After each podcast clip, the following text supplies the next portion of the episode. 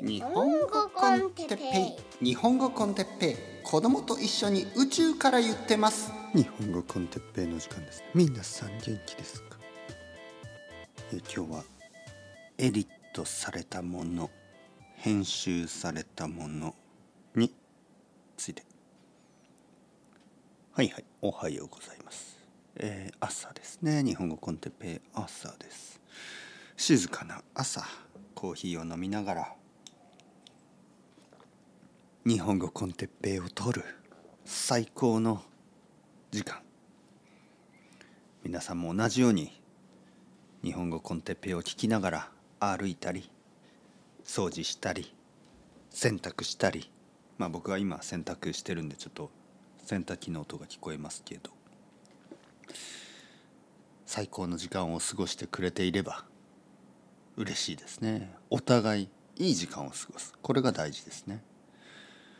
なんかその言語学習とかね、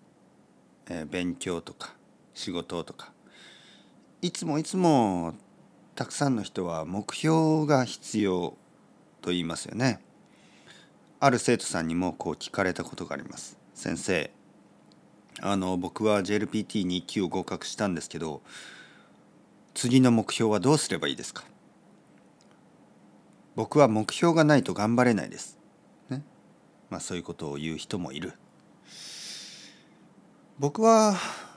やっぱりその目標がないといけないっていうのはちょっと終わりのない、僕にとってそれちょっと疲れすぎるんですよね。僕はそういう生き方はしてこなかったし、これからもするつもりがないんですよね。人によって生き方というのは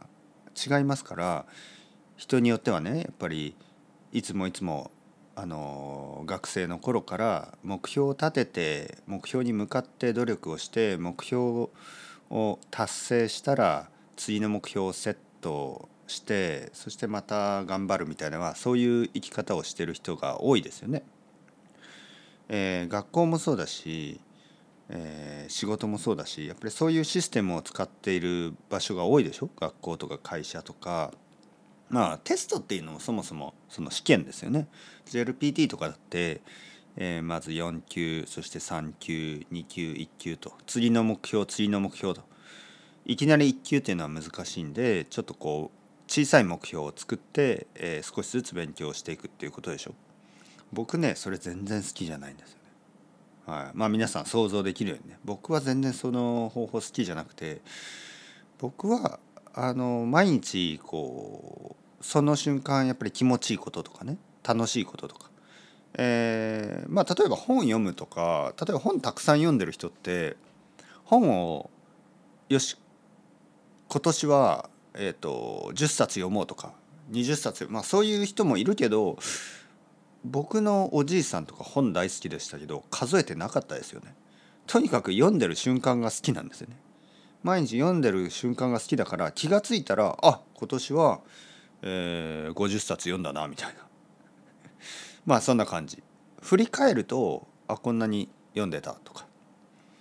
で、僕は結構いつもそうで、その目標、今年は何冊本を読むとか、今年は何本映画を見るとか、今年は何枚の音楽アルバムを聴くとか、そんなこと全然考えないですね。好きだから音楽聴くし、聴いてる瞬間が気持ちいいからね、好きだから本を読むし、ね、好きだからやるんですよ。そうすると、気がついたらそれが多くの数になっている。好きだから好きとかいうのもないですよね。そのルーティンの場合素晴らしいのが、その好きとか好きじゃないとかあんまり関係ないですからね。今日もいつものように家を出るときにポッドキャストを聞くとか、そんな感じでしょ。別に大好きになる必要はなくて、ただ面白いのはやっぱり毎日習慣になってると好きになっちゃうんですよね。はい。なのでルーティンはすごいなと思いますよね。はい、何の話をしてる何の話をしてる忘れてはいけない。何の話をしてる。まあ今日はエディットされてないものについてね、はい、エディットされたものやエディットされてないものについて話したいと思います。編集されたもの、編集されてないもの。エディットとかね、編集とか両方言葉を使いますけど、例えばですよ、インタビュー、インタビューがありますね。誰かが誰かにインタビューします。最近は Zoom とか電話とか、実際に会わないインタビューも多いでしょうね。インタビューをした後に、インタビューをした人は家に帰ってそれを聞きながら、記事にしたりするんですよね。でその時にかなり編集するんですよ。彼が言ったこと、彼女が言ったこと、彼が言わなかったこと、言わなかったことは書いたらいけないと思うんですけど、言ったことを、全て書くわけじゃない、ね、やっぱり少しずつエディットするんですよね。エディットされたものは正直言うとやっぱり違う形になってますよね。でそれについてインタビューされた人は少し違う、ね、僕が言ったことはそういうニュアンスじゃない、なぜかというと大事な部分がカットされてるみたいなね。やっぱりエディットってすごい難しいんですね。そもそも言葉で声で説明したものを読み物、記事にして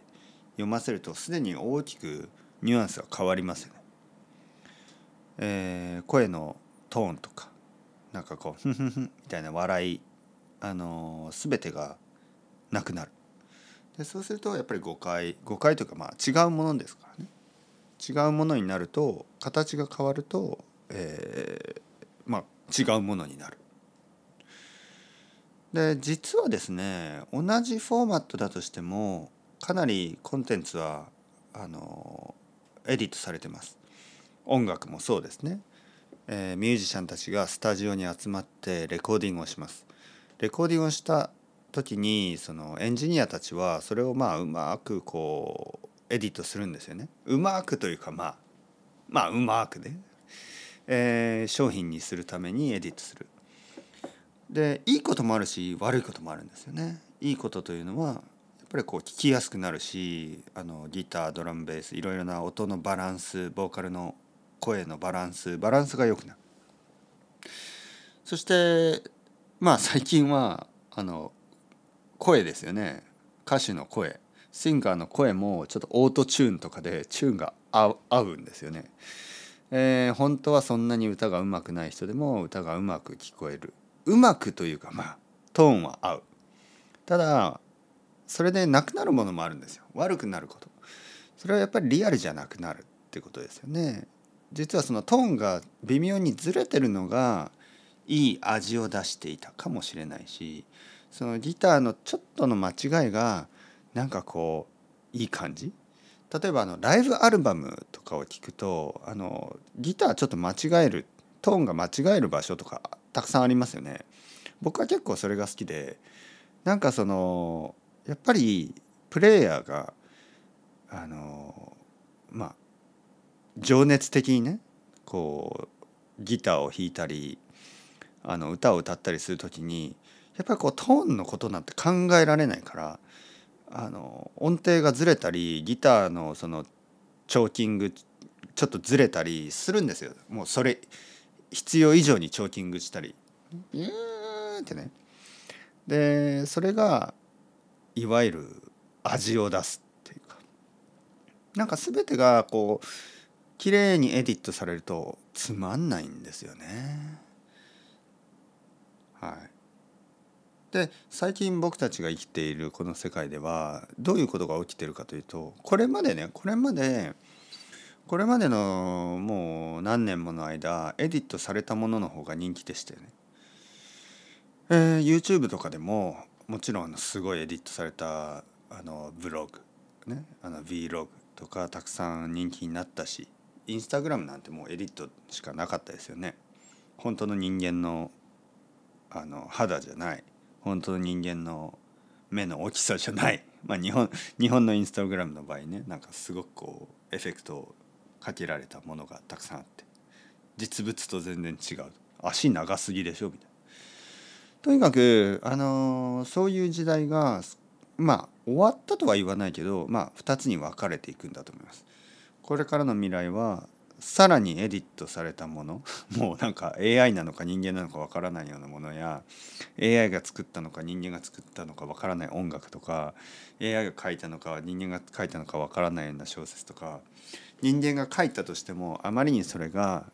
エディットされてリアリティのないようなね、まあある意味パーフェクトに見える、そういうものがこれからももっともっと増えてくるとともに、やっぱり現実を求める人たちが出てくるでしょうね。まあ、実際今でもたくさんの人がリアルを見たい、ね、リアルが見たい、もうエディットされてないもので、やっぱり YouTube とかでも最近多いですよね。エディット、このビデオはエディットしてませんっていうふうに最初に言って、聞いてください、もうほとんどライブみたいな感じで、それが結構人気がある。なぜ？だってエディットされたものってちょっともうつまんないでしょ。で服とかもそうなんですよね。面白い服ってやっぱちょっと変だし、面白いデザインってやっぱりちょっとなんかこうある意味エラーのような、ある意味その人間の間違いのような、ちょっと気まぐれのような、そういうのがあって、コンテンツもそうですよね。なんかこう綺麗にエディットされすぎていると全然面白くないんです。人間らしくない。じゃあこれからね AI とかで、もっともっとこう、まあ、表面的にはパーフェクトなものが溢れ続ける世界の中で、価値があるのはどっちかというと、もちろん僕はこのインパーフェクトでパーフェクトな人間の作るもの、気まぐれでなんか例えば僕が音楽を作る時にね、なんかこう奥さんと喧嘩した後はちょっとなんかもうそういう音になると思いますよ。でそれはすごくいいですよね。すごくいいと思います。小説を書くときもね、なんかこういいことがあったときや悪いことがあったときで、ちょっとこう主人公がなんかこう主人公の行動がちょっと変わると、ね、それはなかなか人間らしい。コントロールすることは大事ですよね。作品のクオリティのためにそのクリエイターが自分のこう感情だけでね、書いたりやったりするんじゃなくて、コントロールしながらやる。ただコントロールしすぎるとつまんないでしょ。それはもう AI とほとんど同じになっちゃうんで、僕たち人間はどういうふうに生きていけばいいか、これがバランスが本当に難しいと思いますね。全然コントロールしなかったらただの素人。でもコントロールしすぎると AI。じゃあプロの人間は何をすればいいかといえば、やっぱりそのバランスでしょうね。コントロールする場所、しない場所、できない、コントロールできない時で、そういうのをまあバランスよく出していくっていうのが大事だ。そのバランスは人間のバランスですよね。人間としてのバランス、機械としてのバランスじゃなくて人間としてのバランス、そういうのが大事になるかなと思います。というわけでこの後洗濯物を干して